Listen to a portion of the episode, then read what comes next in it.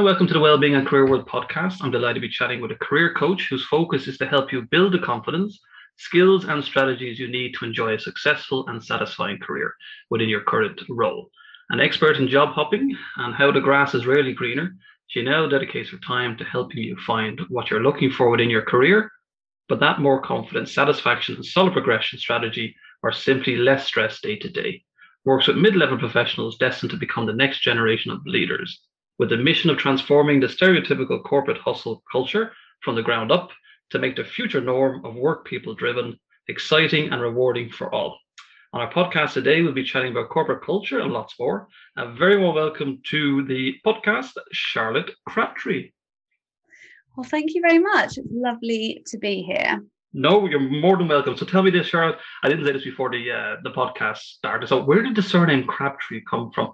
I'm amazed. Where did it originate from? Oh, I wish I knew the answer to that. Okay. I researched it. I don't think anyone's ever asked me that before. I want to catch you on the hop. That's what I try to do sometimes. So, okay, we'll phone that later on. We'll Google that somewhere. So where are you right now on planet Earth, and what is the weather like? I am in the UK. I'm on the south coast in Portsmouth. And actually, for the first time in weeks and weeks and weeks, it is a beautiful day. It's been such a long time. I don't know about you. It's been such a long time of wind and rain, and the sun will come out for 5 minutes, but not long enough to take your jumper off or go for a walk. It's been horrible. And today is the first day that it really feels like summer. So I'm really excited and just hoping that it will last. Right. And there's no sailors around, is there? Not where I am, no, not in my back garden I can see. No, okay, just check. But generally for our listeners, because in different countries around the world, but Portsmouth is renowned, isn't it? The ships are generally there, isn't it, from the sailing part of it in the UK? Yeah, we do have a really big naval base here. We've got the two big aircraft carriers in at the moment. So we've got the Queen Elizabeth and the Prince of Wales, which kind of pride and joy of the local community. Right. And do they stroll around the town or the city? The sailors, they may do, but not in uniform. Oh, dear. So they're very undercover. Oh, dear. Okay. Right. So I've bored the listeners with my voice enough. So can you tell the listeners a bit more about your background? Yeah, absolutely. So I, as you know, I'm a career coach. I have come up through the pharmaceutical, events and medical communications industries. So I originally did an event management degree at university, and so started my career in kind of the standard entry-level project coordinator role, doing delegate management work, and kind of worked my way up through the ranks through project managing, account managing, and eventually into operations management roles. So I've worked for big companies, small companies, medium-sized companies, and it took me a really long time to really kind of settle and find my feet and find my stride, if you like. And what I was always finding in kind of my earlier years was that no one really prepares you for the reality of the working world. So you get taught all your lessons in school and all the theories at university, and then you go into the working world and you have no idea really how to engage with people on a professional level, or what's expected of you, or what boundaries there are, and not necessarily how to conduct yourself, because we all have, you know, a base level of manners and social graces. But, you know, when it's okay to say no, and when it's a good idea to push yourself that little bit harder and things like that. So my career path to date has been, you know, my first couple of jobs, I would stay there for a year or so and then think, oh, well, you know, I don't like my boss, or, you know, I'm not getting to do what I want, or there's no opportunities for me here. And then I would move somewhere else. And it really took me a long time to realize that actually it's all within me. It was all within my control, how I was showing up and what I was getting out of my career. And once I figured that out, it really enabled me to change essentially everything in my life. So I had one of those moments in life that I'm sure everyone has at some point. I called it a quarter-life crisis at the time. And what's it called? A quarter-life crisis. Quarter-life crisis, okay. I was about 25 at the time. Quarter-life crisis, okay. But I was in this stage of work where I was going to work all day, hating it, and being stressed all day, or being frustrated with other people, or having difficult conversations with clients, or struggling to get my work done because I was being interrupted all the time. So generally going home every day feeling frustrated and unsatisfied and exhausted, and then sitting in front of the TV all evening with a partner that I didn't really get along with very well. Oh dear. And okay. One day I just, I mean, as you do, we have these relationships. Oh dear. Okay. But I just realized, I just thought, is this it? Is this what my life is going to be like now? And I would be thinking, you know, well, what's next? Should I be trying to get a promotion? Should we be getting married? Should we be having babies? All the shoulds that come up. Right. And thinking, well, I don't know if I really want that with where I am right now. And I think there's more for me, and I was built for more, and I want to do more, and, you know, have more. And so I basically uprooted my entire life. But the one thing that I didn't change was my job. So I left my partner, I moved home, back in with my parents, but I stayed at my job and really worked on changing what it was for me. And rather than continuing in this same pattern that I'd been in for such a long time, I started thinking, well, actually, I'm bringing a lot more to the table than I'm being recognized for. And I've actually got a real skill set when it comes to looking after my team and things like that. So I started having conversations about opportunities to develop what I was good at and what I wanted to get out of it. And yeah, everything really changed from there. I ended up negotiating something like a 15K pay rise in one go. And I went from managing a team of 2 to a team of 16, and things just kind of snowballed. And then I really realized that, you know, looking after the team and supporting them with things that they were finding challenging, like I was, you know, not so long ago, was really, really rewarding for me, really fulfilling. And that's when I got into coaching. And here we are a couple of years later. All right. Okay. Can I ask, I mean, just briefly, what was it like moving back in with the parents? I mean, had it been a long time? I mean, that's a big decision. Had it been a long time since you had to live with them? And did you find all of a sudden it was a bit of a culture shock as well? It was definitely a transition, but actually I felt really like I was coming home in more than just a logistical sense. I'd been away from home since I went to university, and you know, when you go to university and you have your first year in one house and your second year in another house, possibly with different people and so on.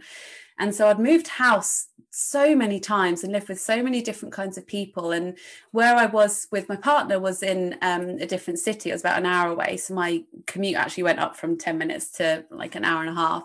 But the feeling of homecoming was so reassuring, and I felt like I had safety and security for a basis of everything else. So yes, there are always tricky dynamics when you're moving back in with your parents. Yeah. But no, I'm very lucky that I do have a great relationship with them. And they have a reasonable sized house, so we weren't quite under each other's feet all the time. So no, it was definitely the right move for me at the time. I'm sure they were delighted. I'm sure they were. And what's their names? Do you want to say hello to them? Oh yeah, Zena and Peter. Hello, Zena and Peter. Hi, Mum and Dad. Hello. I didn't expect to get a little shout out, but I want to ask them. When is it then? So two questions I want to ask, because you've mentioned there. Before we move on, the quarter-life crisis. So At what point did you kind of say, what was that kind of moment when you said, like, enough is enough? Was it, did you wake up one morning or was it like another trigger event that said, right, I'm going to get myself sorted here and make myself happy and get rid of this burnout feeling I'm having? What was there a certain point? I don't think there must have been a very specific trigger, because I'm not there's nothing specific that's coming to mind, but I just remember being in this rut. And I think I was actually probably watching like a rom-com, like a romantic comedy film, just like a chick flick. All right. And they Which one was it? Was it a proposal? Oh, that I definitely can't remember. Probably Twilight or something, like something with like big movie love. Oh. And I remember thinking to myself, I want movie love. I want to be the heroine of the story. I want this passion and this excitement and this adventure. And I can't see anywhere in my life right now where I'm going to get that. I don't see where that's going to be coming from. And I just realized that the only way I ever had a shot of movie love, of excitement, of adventure was if I went out and got it. Right. And I think this is where a lot of people that kind of begin a personal development journey will have a similar moment, whether it's something that builds up over time, something that happens dramatically, something that happens to you, or whether you're just watching a film. But this realization that there is more and you can have it, but then secondly, that you deserve it. Say then, Charlotte, like you mentioned as well, I'm not pinpointing, you mentioned this and pinching that, but when is a good time then to say no? So say, for example, you're in this career and you have reached a certain amount of burnout or you're kind of fed up. It's so competitive in the career world, depending on the company that you're actually working for. And we're going to lead on to this later on with regards to corporate organizations or corporate culture. Well, can you say no? I mean, how do you say no? Yeah, absolutely. I think the best way that you can approach these things is by setting boundaries from the word go. So if you start in a new job, something that I find really, really empowering and really positive as a kind of setting yourself up for success is to actually have conversations with your manager about setting expectations and setting boundaries, but really understanding what your limitations are, what's a non-negotiable for you, how much overtime are you prepared to work, and how much is too much, because everyone is a little bit different and situations change and circumstances change, particularly working in the events world. When you're delivering on a live project, the run-up is a lot more intense and a lot more labor heavy than the rest of the time. So in theory, there should be times of, peaks and troughs of workload. So kind of taking those things into account, but there's always a level of non-negotiable, this is enough now. But what you have to remember is that when you say no to something, you're saying yes to something else. So if you say no to an extra task or an extra project or staying late or an extra meeting, you're saying yes to more focused, dedicated time to what you're already working on so you can do a better job. Or you're saying yes to taking care of yourself, getting a good night's sleep, filling your cup in other ways so that you can bring your full energy to your job. Because ultimately, what's going to get you promoted is doing your job really well. It's not going to be trying to do everything that everybody asks you to and being all things to all people. And I think that's one of those things that is a very blurred line and it's very unclear, and it goes back to what they don't teach you at school. Yeah. Is what is an opportunity and what is somebody just seeing what they can get out of you? You always hear this statement that my office door is always opened, but is it always opened? Like, do bosses want their staff coming in to say hello and kind of put across their suggestions or opinions, or, as you've mentioned, boundaries? Or is it just specific then to the type of organization or company that you work for? I think it's definitely different in different companies, but what I would say is if they put it out there, take it. Right. And I think when it comes to things like that, we always assume the worst. We assume that we're not good enough. We assume that people don't have time for us. We assume that people don't want to help us or don't have capacity. And we assume that when somebody's asking something of us, that they need it without actually checking the facts. And so when it comes to things like open door policies and suggestions and things like that, if your boss is saying, my door is always open, go through it, go and have a conversation with them, because you'll never know. And realistically, there are a lot of organizations out there that have the culture on paper and they don't follow through. And the reality is that you are the culture. The culture is the community, the employees, the staff, the teams, the people. And so when a company is laying a culture on paper, so whether that's an open door policy, a suggestion box, welcoming ideas, regular reviews, peer feedback, anything like that, a lot of the time it's the result that they want. People want the outcome of having a culture like that, but they either don't want to or aren't equipped to put in what's needed to create it. Right. So this is where I focus on working with mid-level professionals rather than people that are already in the C-suite, because empowering the community and the people in the ranks at the moment to step up for themselves and say, well, actually, that policy is there, so I'm going to take advantage of it. I have an idea. There's an opportunity for me to share it, so I'm going to do so, because my suggestion, my opinion, my contribution matters. It's empowering those people to create the culture and drive it themselves. And then as they grow within the company or within their career, they will then become those leaders that set the culture and lead by example. Can I ask then, Charlotte, kind of like to simplify it, what is a corporate organization and what is corporate culture? Are they the same thing or are they different? See, that's an interesting question, and I would love to understand your definition of corporate organization in that context.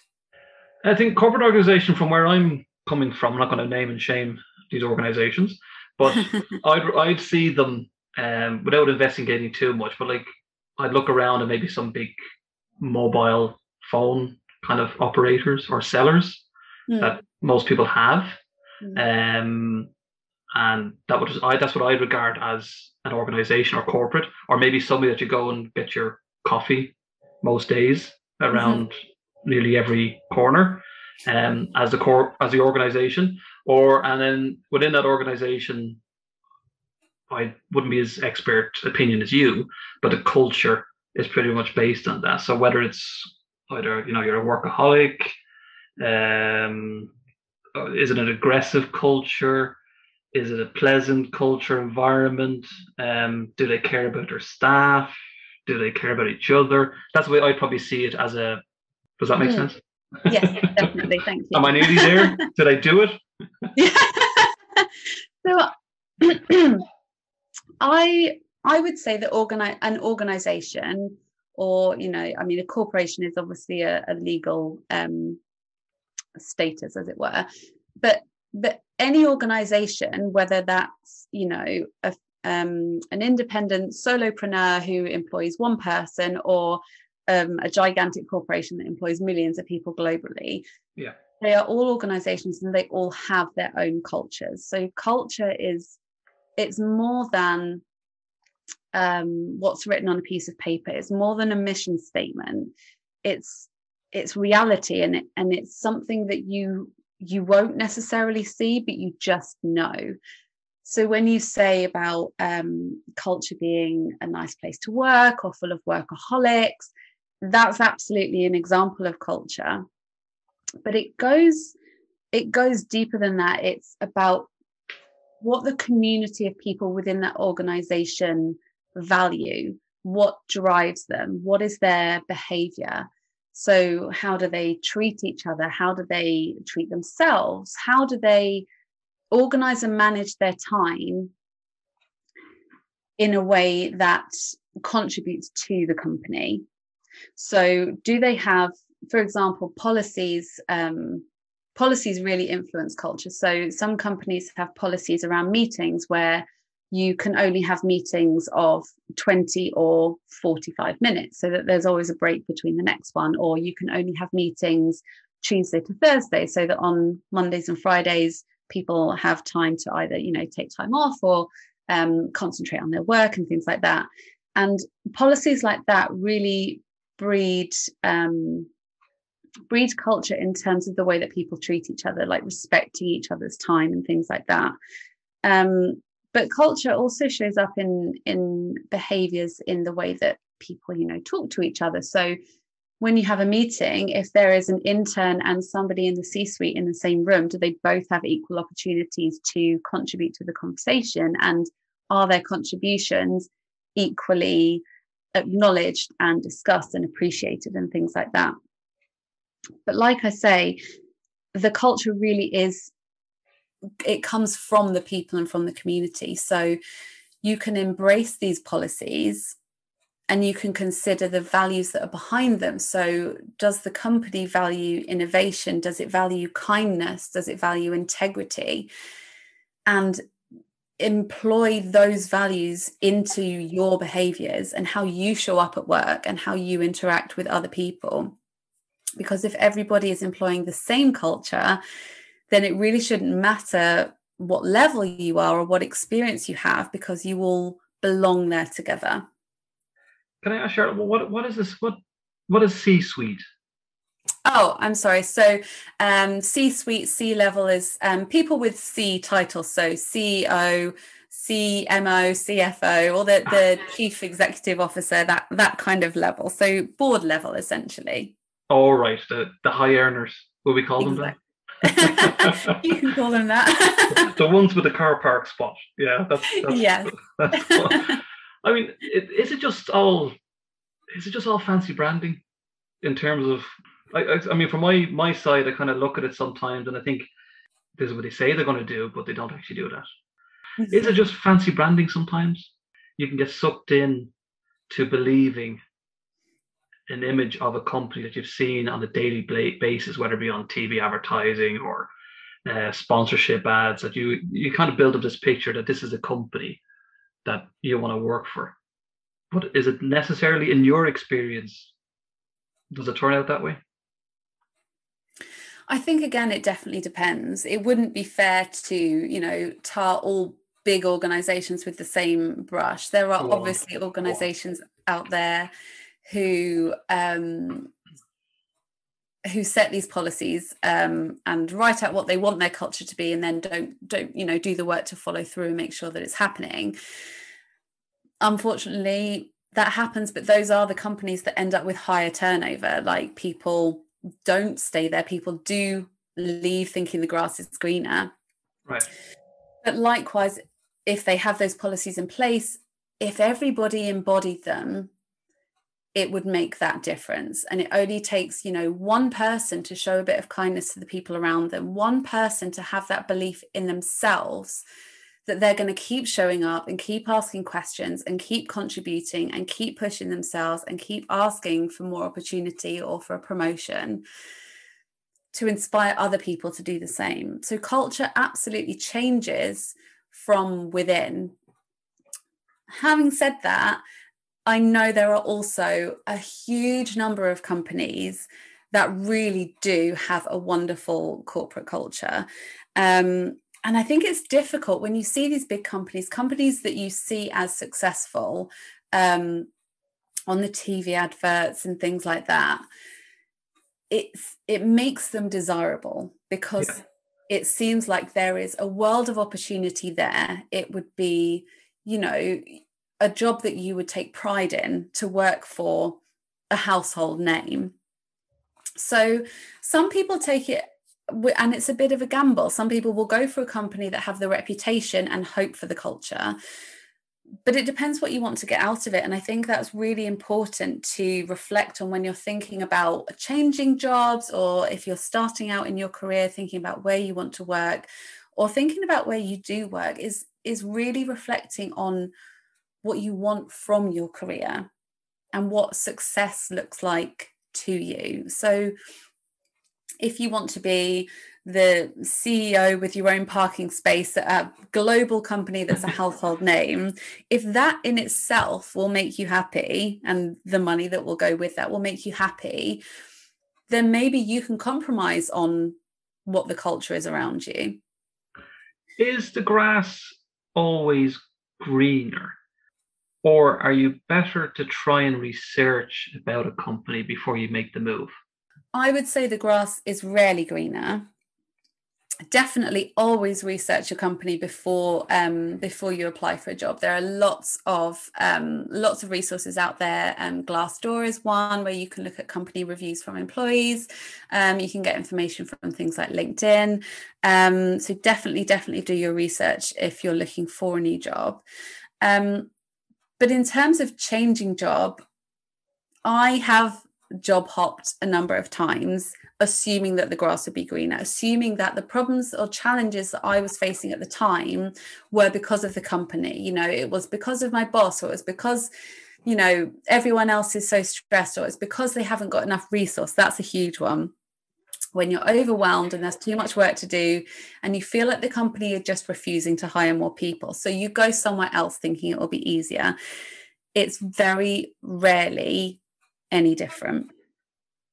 And I think that is where it's so important to do the work on yourself first. If you're applying for a job from a place of strength and confidence and looking for something new and looking for a new opportunity and being ready for more, it's a very, very different scenario than applying for a job from a place of essentially desperation, just wanting to get away from your current reality.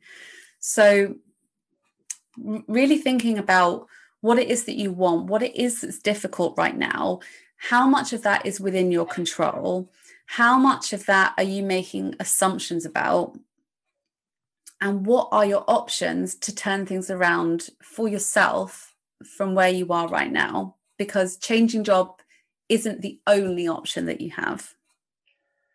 Is job hopping is that a good term, job hopping? Is there a more modern term, is there? Or can I still say that? I don't know if there's a more modern term. Because the reason I ask, because everything's changing these days anyway, every word you say. I know. So just make sure people understand what we're talking about. Hopping jobs. Yeah. Is it good to, and there's probably two trains of thought for this, because I do speak to a lot of friends, that I have one or two friends out there, I can assure you. But they say sometimes that it's not good to job hop because your future employers won't be too impressed with your CV. And then if you don't job hop and you're with a company for 20 years, say, for example, 25 years, that shows that you really haven't ventured out or experienced any other type of company or industry. What's your opinion on that? Job hopping good or job hopping so-so? I feel like you must be getting really frustrated with my answers, because my answer is always, it depends. Oh, go ahead, depends, go ahead. But it really does depend. They're both very valid observations. So if you are in a job, if you're applying for a job and your CV says, you know, you've had 6 jobs in the past year, it's very likely that your employer would think, oh, well, I wonder why that is. And if the reason that you've been changing jobs so frequently is because you couldn't settle, you didn't get on there, you didn't like it, it's very difficult to explain and turn that into a positive. But that's not to say that you can't take short-term contracts, you can't take new opportunities that give you different experiences, because those really do add a lot to your bow and help you to kind of form, you know, the personal brand that you want to be, if that makes sense. Well, yeah, we're going to talk about this in a little while, this personal brand. I've heard this quite a lot now, and it's you're going to have to tell me a little bit more about that. Okay, no problem. Okay. So then on the other side, you know, people that have been in a job for 25 years or so, yes, it might look as though they haven't stretched themselves, but I think when you're applying for a job, there is a way of presenting your experience in a way that favors what you're going to bring to the company. So if you've been in a job for 25 years, that doesn't mean that you haven't tried new things or looked for new opportunities or pushed yourself or upskilled. It just means that you've stayed in one company. So I think the most important thing to base your decisions on when it comes to changing jobs or staying in a job is really what you're going to get out of it. So like I said, moving from a place of confidence and wanting more opportunities versus I just don't like it here, this just isn't working for me. And I think if you're making decisions from that basis, it's much easier to sell yourself when you're applying for a new job. The honesty thing on an interview when you answer a question, I know you're trying to sell yourself and the branding part of it, but do you be honest with your answers? Or do you twist the answer a little bit to kind of make it into a positive? I always say honesty is the best policy. So I would never recommend that somebody be dishonest with, mainly with something that would influence their position in a new role. There are definitely ways of presenting information in a more favorable light. So for example, one of the classic interview questions is, what is your weakness? What's your biggest weakness? So you're not going to sit there and say, oh, I'm terrible at time management. Right. But you might sit there and say, I've struggled in the past with balancing priorities. However, I've done a lot of work on that now, and it's something that I'm in control of for the future. So there's a way of spinning things to show what you've worked on and your values and what drives you and what you can bring to the table without making yourself look bad, even if it's something that on paper might not be desirable. What about good cop, bad cop? Is it better to have two bad cops than a good cop? The reason I ask this because sometimes with the good cop, you begin to tell the good cop your life story. Mm. And then sometimes that can get you into trouble. And then, but with the bad cop, you kind of keep your guard up a little bit and you don't really show your full self. What would you suggest when you have the overly friendly interviewer? That's really interesting question. And I think there's an element of preparing yourself with your boundaries before you go into an interview. So when you're at work, you have to remember that it's a professional relationship, and there are lots of companies out there that will say, oh, we're a big family. They're not your family. And I think that's really important to remember. So even if the good cop interviewer is being super friendly and asking you, you know, what you had for dinner last night and like how many boyfriends have you had or whatever they might be asking you, It's important to remember that there is a professional line, and actually even the good cop might be testing you in that way. Right. So regardless of how friendly they're being or how much they're asking you, just have that boundary for yourself of how much you want to share with your company. And I think it's important to be open to a point, because you need to fit in on a personality level. So a lot of the time people will say, you know, if it's a two-stage interview, the first one is competency and the second one is personality. So in the first interview, they'll talk to you about your skills and your experience. And then the second one, they'll be more informal because they're trying to gauge whether you would fit into the team on a personality basis. So it's important to be yourself. It's really helpful if you can relax, but not giving too much information that you wouldn't want to give to a company. The thing with regards to the family, right? Mm. And you hear sometimes, you know, companies, as you mentioned there, you know, you're part of the family or welcome to the family, or is it best to kind of lower your expectations and realize that you never will be part of the family and just go in and do your job? In a word, yes, okay, would be my answer. Yeah. I mean, at the end of the day, you want to be working in a company. You spend around a third of your life at work, right? So it is important that it's an environment that you're happy in and you feel welcome and you feel like you belong. But you are replaceable. And a really probably crude example of this is in all of my events jobs, we always have what we refer to as a Bible, which is essentially a manual for the event. And as you build and you prepare and you plan everything and you gather all of the information and all of your contracts and all of the documentation, you gather it all together in this Bible, so that when you go on site, essentially the line would be, if you got hit by a bus tomorrow, somebody else could pick up the Bible and run the event for you. Oh. Which it's savage. It's absolutely savage. And thankfully, it's never happened to me or anyone that I know. But the reality is that one day you might not be there anymore, and the company is not going to stop.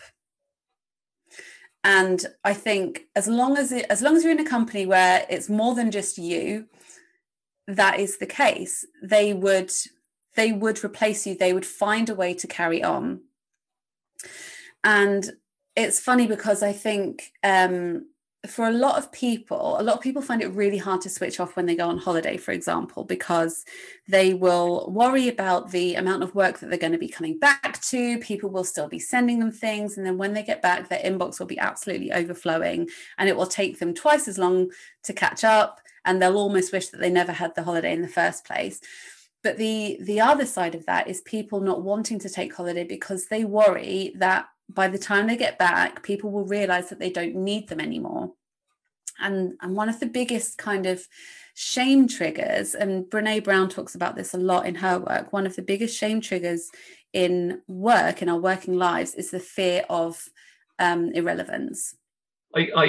I'm very interested in this. Is it professional branding you call it, or personal branding? Is that what it's called? Personal branding, yeah. The personal branding. Are we talking about LinkedIn here and stuff like this, where you kind of you sell yourself to a global audience, hoping that recruiters or employers will see you? Because what I want to ask you, I for me personally, sometimes when I've looked at LinkedIn in the past as an example per se, and the person would say that background and many years they worked for a certain job or company, what their hobbies are and what their interests are. And then you start seeing posts of my cat had kittens and my dog had puppies and we're all delighted. And is this the norm now? Is it? Is this how you sell yourself to be different from somebody else? Is this what companies want? LinkedIn is definitely a different environment than it was a few years ago. People are sharing a lot more personal stuff on there. Yeah. But when it comes to a personal brand, it's not just about, picking a color and making your LinkedIn profile look pretty and having a nice background picture and things like that. It's not necessarily about updating your CV and advertising yourself or selling yourself, as it were, but it's the brand that you represent. How do you show up? What are you like as a person, as an employee? So when it comes to what you post, for example, on LinkedIn, are you posting things that are inspirational or motivational, or are you making educated comments on other people's posts within your industry? Are you supportive of other people? And are you bringing a bit of personality? So yeah, when people are posting, something really serious one day and then a picture of their cat the next day, I think LinkedIn as a platform has evolved into something a lot more social than it used to be. It's a love story now, isn't it, Charlotte? Say that again. It's a love story. It's like you're watching your Twilight movie. It's turned into a love story. Sorry, I just had to say that. Sorry. No, absolutely. No, it's a much friendlier place to be than it used to be. Mm-hmm. For sure. It's much more of a social networking tool than it used to be. So it is still a huge resource for recruitment, also for learning and personal development. There's courses on there now and things like that, but it's a lot more of a community. So people are supportive of, there's a lot of talk about mental health, which is brilliant. People opening up a lot more about their own struggles and things like that and sharing support. So yeah, I think when it comes to a personal brand, and it's not just on LinkedIn either, it's really how you show up every day at work, at home. It's who are you? What do you bring to the table? What makes you special? What's different about you? Why do people like you? And not to make people like you, but show people why they do, why they already do. So I was working with a client recently on her personal brand, and we kind of came up with all these different words, you know, positivity and innovation and things like that. And she said, I just want people to see me as a ray of sunshine. And then we laughed about how cringy she felt saying that, which was hilarious. A ray of sunshine. Okay. But it's fine, you know. And I said to her, you know, this doesn't go outside of this conversation. Obviously, we're talking about it now, but you don't know who she is, so it's okay. Yeah. But the point is, when she visualizes herself at her most comfortable, showing up in the way that she wants to at work, building the relationships the way that she wants to at work, and engaging with people in a way that feels really good to her, she pictures a ray of sunshine. And so the work that we did was talking about how can you curate that feeling and that vision in everything that you do. So when you're showing up to a meeting, what behaviors do you do? What do you say to yourself first? How do you talk to people? And it really comes down to being yourself and understanding who you are and embracing who you are, and then bringing that to work within those kind of professional boundaries so that you feel like yourself. You don't want to be putting yourself through essentially emotional labor every day, pretending to like everyone or pretending to love your job. You want to be yourself, feel like yourself, and enjoy what you're doing, so that you're not absolutely draining all of your energy and then going home and having nothing left. So really kind of, people talk about now about, we were talking about, you know, what's the latest word? People don't talk about work-life balance anymore. They talk about work-life integration. And I think that's a really good example. What's that? In general, the differences between the work-life balance and integration are the same, or just a new fancy word? It's kind of an evolution of the word. So, I mean, work-life balance, traditionally you would think about having time at work and time at home, and they're totally separate.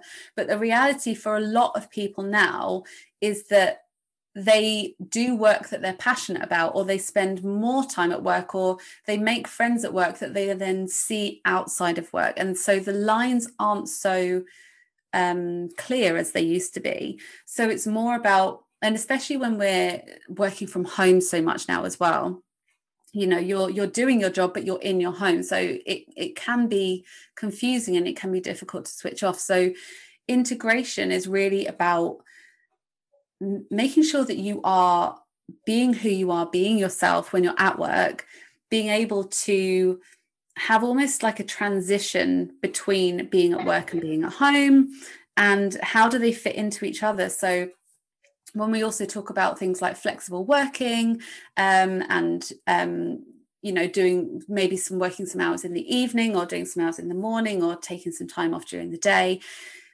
integrating that in a kind of set and healthy way is much more manageable and enjoyable for people than saying, I will work 9 to 5 and then I will not work anymore.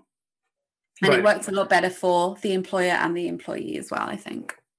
Have you heard, Charlotte, through the grapevine, or between myself and yourself, because nobody's going to listen to this podcast, might be, on Facebook and Twitter and all these wonderful social media platforms, do companies look at your private Facebook, Twitter accounts to see if you can integrate with a company? Or is that nonsense? Yes, they do. Ooh, okay. Tell more. Yeah, I mean, not every company, obviously, and it probably comes down to the culture as well. But there will be companies out there, particularly the bigger ones, especially companies that have areas that perhaps work in maybe security cleared divisions and things like that, or that are more public facing. And they will look through your Facebook profile, they'll look up your Instagram, they'll obviously look at your LinkedIn, but that's generally more of a professional platform anyway. Right. and they will look at, you know, the kinds of things that you post. And I think it's not generally, you know, well, how many cats has she got, or like how many friends does she hang out with, or like has she been wearing a mask when she's been going to a restaurant, you know, that kind of thing. They're not looking at your general, essentially mundane social life.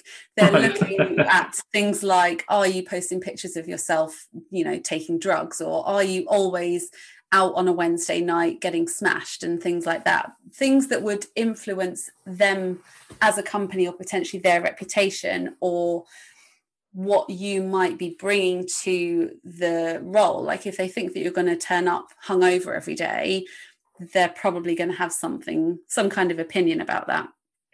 So could an individual then fake their social media to make themselves look good? I'm not saying you agree with that, but if a company was, or an organization was, to research your social media profile or your previous night outs, instead of having a night out picture, you kind of put a picture with you kind of saving a lot of animals from, you know, torture or whatever. Is it recommended then just to keep the profile as kind of low key as possible if you're looking for a job? I mean, my recommendation would just be to keep your social media PC, safe, friendly, or private, really.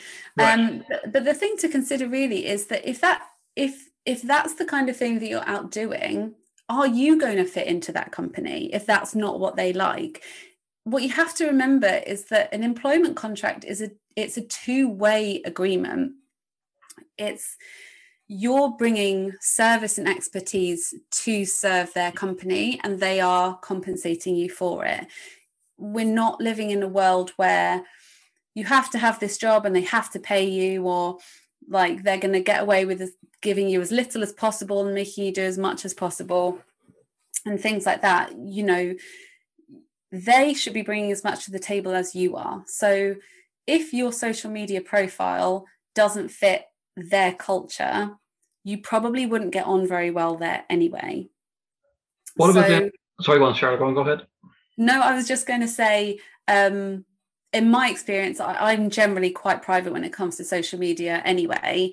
I would just make sure that everything was private. But it's essentially irrelevant if you're going to fit in there. Right. That's a good hint, hint, wink, wink, nudge, nudge. Everybody go private. Okay. What about then if you don't have any social media presence whatsoever? Is that an issue maybe for some companies? If you've no LinkedIn, you've no Facebook, you've no Twitter, who is this person? Is that a red flag? No, I wouldn't think so. I mean, unless you're going to work for a social media company or working in marketing or advertising or PR or something like that, where social media is a big part of the work, then they would probably want to see evidence that you know how to use it. But again, if it doesn't influence your ability to do the role, then I wouldn't see it making a difference. No. So don't feel, to all the listeners, don't feel like you need to create a social media account to get a job. You're going to see all these lovely like kitten accounts now with dogs and flowers and sunshine and rainbows now. Just in case. What about, okay, so you've reached burnout.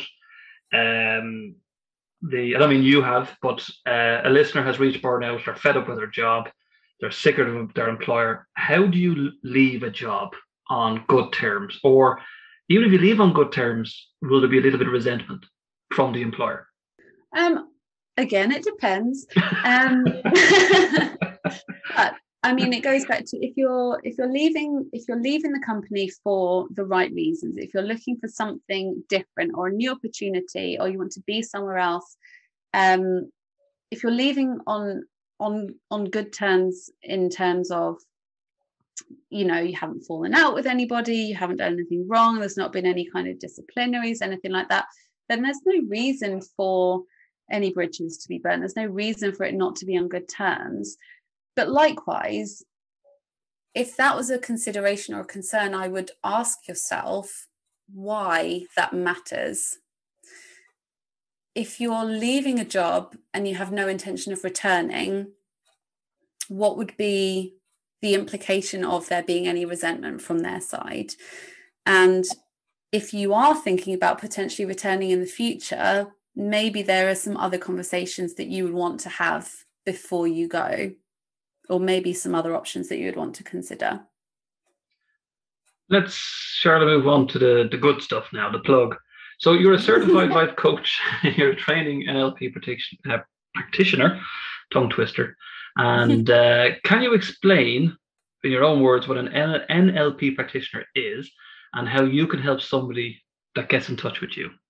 Yeah, absolutely. So NLP stands for Neuro-Linguistic Programming. And it's basically a modality that looks at the language that we use, both with other people, but also with ourselves.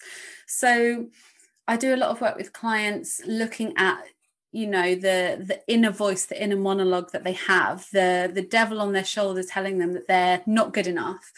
And it really addresses things like, if you're saying to yourself, oh, I'm no good at this, or I'm rubbish at this. Let's think of an example. So if you were taking piano lessons and somebody said, oh, you play piano, and you said, oh, I'm not very good at it, so I'm taking lessons.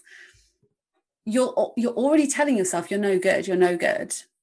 Whereas if you said, I really love playing piano and I want to get better, so I'm taking lessons, you're saying to yourself, I really enjoy playing the piano. And so which of those do you think is going to encourage you to practice more, to show up to your lessons and to actually end up getting better? So that's a very kind of basic example, but neuro-linguistic programming is really connecting with the language that you're using and the vision that you have of yourself. So looking at what you want to achieve and kind of helping you find the steps that you would take to get there. There's a lot of work when it comes to looking at timelines, like what does your future timeline look like, and what would your future self tell you, things like that. So it works really well with coaching, which is a slightly different modality and very much focused on asking questions. So the kind of assumption or presupposition is that everybody has the resources within them to do or to be or to have anything that they want. So when it comes to coaching, it's really about having somebody objective there with you to help you find those resources, to help you see things from a different perspective, to help you find solutions that really work for you to get you to where you want to be. So when I start working with clients, my main product is a 12-week program. So at the very beginning, we spend a lot of time digging into clarity work. So really looking at what it is that they want from their career, from their life. What does success look like? What is going to make them truly happy and truly fulfilled? And then plotting out the steps that they would need to take to get there, looking at things that are holding them back. So whether it is just complete burnout, whether it is a toxic work culture, whether it is just an underlying sense that they're not good enough, or they can't believe that they got into this position in the first place, or they don't deserve to have their voice heard in a meeting. And really digging into what those things are that are holding them back and working through them. So sometimes that is thinking about new perspectives. Sometimes it is trying different tools to change the communication with their colleagues or their boss at work. And sometimes it is a little bit of energy healing work. So looking at things that might have caused that belief, trauma, if you like, in the past, and kind of working through that so that it doesn't hold them back anymore. And is there a certain amount of sessions you go through, Charlotte, with an individual, or is it just dependent on how the progress is going along? Yeah, so that's a great question. The main program that I do is 12 weeks. So we will do 6 weeks of weekly sessions, which is where we do all this clarity work and kind of building out a strategy. And then for the second 6 weeks, we do fortnightly sessions. So that's a really good opportunity for people to go and implement the things that we've been talking about, start putting this strategy in place, start taking action, work through some exercises by themselves, and really kind of check back in and say, you know, this is working, or this felt really good, or I wasn't really sure about this, and kind of tweaking things. So by the time they get to the end of the 12 weeks, they're in a much better place and feeling much more empowered for how they move forwards. So Charlotte, are your services generally, are they on Zoom, or are they face-to-face, and are they available just within the UK or around the world? So I do all of my coaching via Zoom, which means that I can work with people on a global scale, which is really exciting. So subject to finding a time that works on the time zone, I can work with people anywhere in the world. And what about organizations? I mean, do you go into organizations as well, or is that something maybe in the future that you might look into? Yeah, I do. Yeah. So some of my clients come to me directly, and some of them come through organizations. I do bespoke coaching programs for corporate companies. So, for example, if they had a group of people that they were promoting into a leadership role, if they're creating a new leadership team, I can do courses for that. Individual kind of training courses like time management and confidence building and things like that. So very much bespoke. But my signature program, as I said, is the 12 week, and that serves as just a really good introduction to coaching as well. So most of my clients have never worked with a coach before, probably because I generally tend to work with mid-level professionals rather than that C-suite that we were talking about. The aim really being to help people build themselves and their self-confidence so that when they get to that C-suite, they are creating a much healthier culture for people around them as well. But something I've launched quite recently actually is a monthly coaching forum where people can join. It's about the same price as a yoga class, and it's just a 60-minute group coaching session once a month. That's a really nice, easy, fun introduction to coaching. So if you've never worked with a coach before, or you're kind of listening to this conversation and thinking that sounds interesting, but I really wouldn't know what to expect, it's a perfect introduction to just get a quick bit of help and advice on whatever's bugging you at work right now. That's good, because I was about to say that if somebody was, say, apprehensive of how they start a coaching session or a coaching program, that's a very good thing you've just announced. I'm actually on your website at the moment, charlottecrabtree.com, and Charlotte has mentioned she has a Career Transformation Accelerator, which is a 12-week one-to-one, and then there's the Action Plan Intensive as well, which is a one-to-one coaching session. Lots of information on the site, and I think you have a blog as well, is it, Charlotte? Is there a blog there? Yeah. I'm just being really nosy here while we're on. And as Charlotte mentioned, just create wild career success through self-belief, why you don't need to speak up in meetings and be valued. So there's lots of helpful tips and information on Charlotte's website. Where else can the listeners find you on social media? So you can find me on Instagram. I'm at Career Talk with Charlotte. And obviously I am on LinkedIn as well. So I am Charlotte Crabtree, Career Performance Coach. I'm going to tell you something, Charlotte. I asked you this question first. Where does Crabtree come from? And while we were chatting, I Googled it for you. Oh, amazing. So there you go. So Crabtree is a place name that originated in Sowerbyshire in the West Riding of Yorkshire. It means dweller of the wild apple. And the first appearance of the surname of this form is in a document that occurred in the late 1300s. So there you go. Wow. Big ancestry. How amazing is that? Anyway, I want to thank Charlotte Crabtree today for joining me on the Wellbeing and Career World podcast. We'll put all the links in and the information for Charlotte's website and her social media, so you can get in touch with her there. Thanks very much, Charlotte, for chatting with me today. Thanks for having me.